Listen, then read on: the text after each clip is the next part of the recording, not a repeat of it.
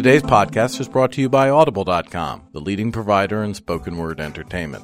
Log on to audiblepodcast.com slash brain to get a free audiobook download today. This is Scientific American's 60 Second Psych. I'm Christie Nicholson. Got a minute? This spring, Operation Iraqi Freedom will have its fifth anniversary. After more than 1 million deaths and about 490 billion US dollars spent, we might reflect on just how free Iraq is.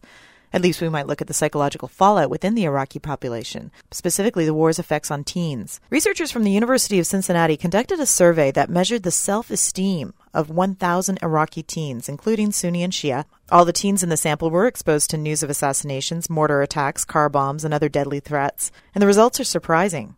The more fear the teens felt, the higher their self esteem. Levels of self esteem were actually as high as any random sample of U.S. adolescents.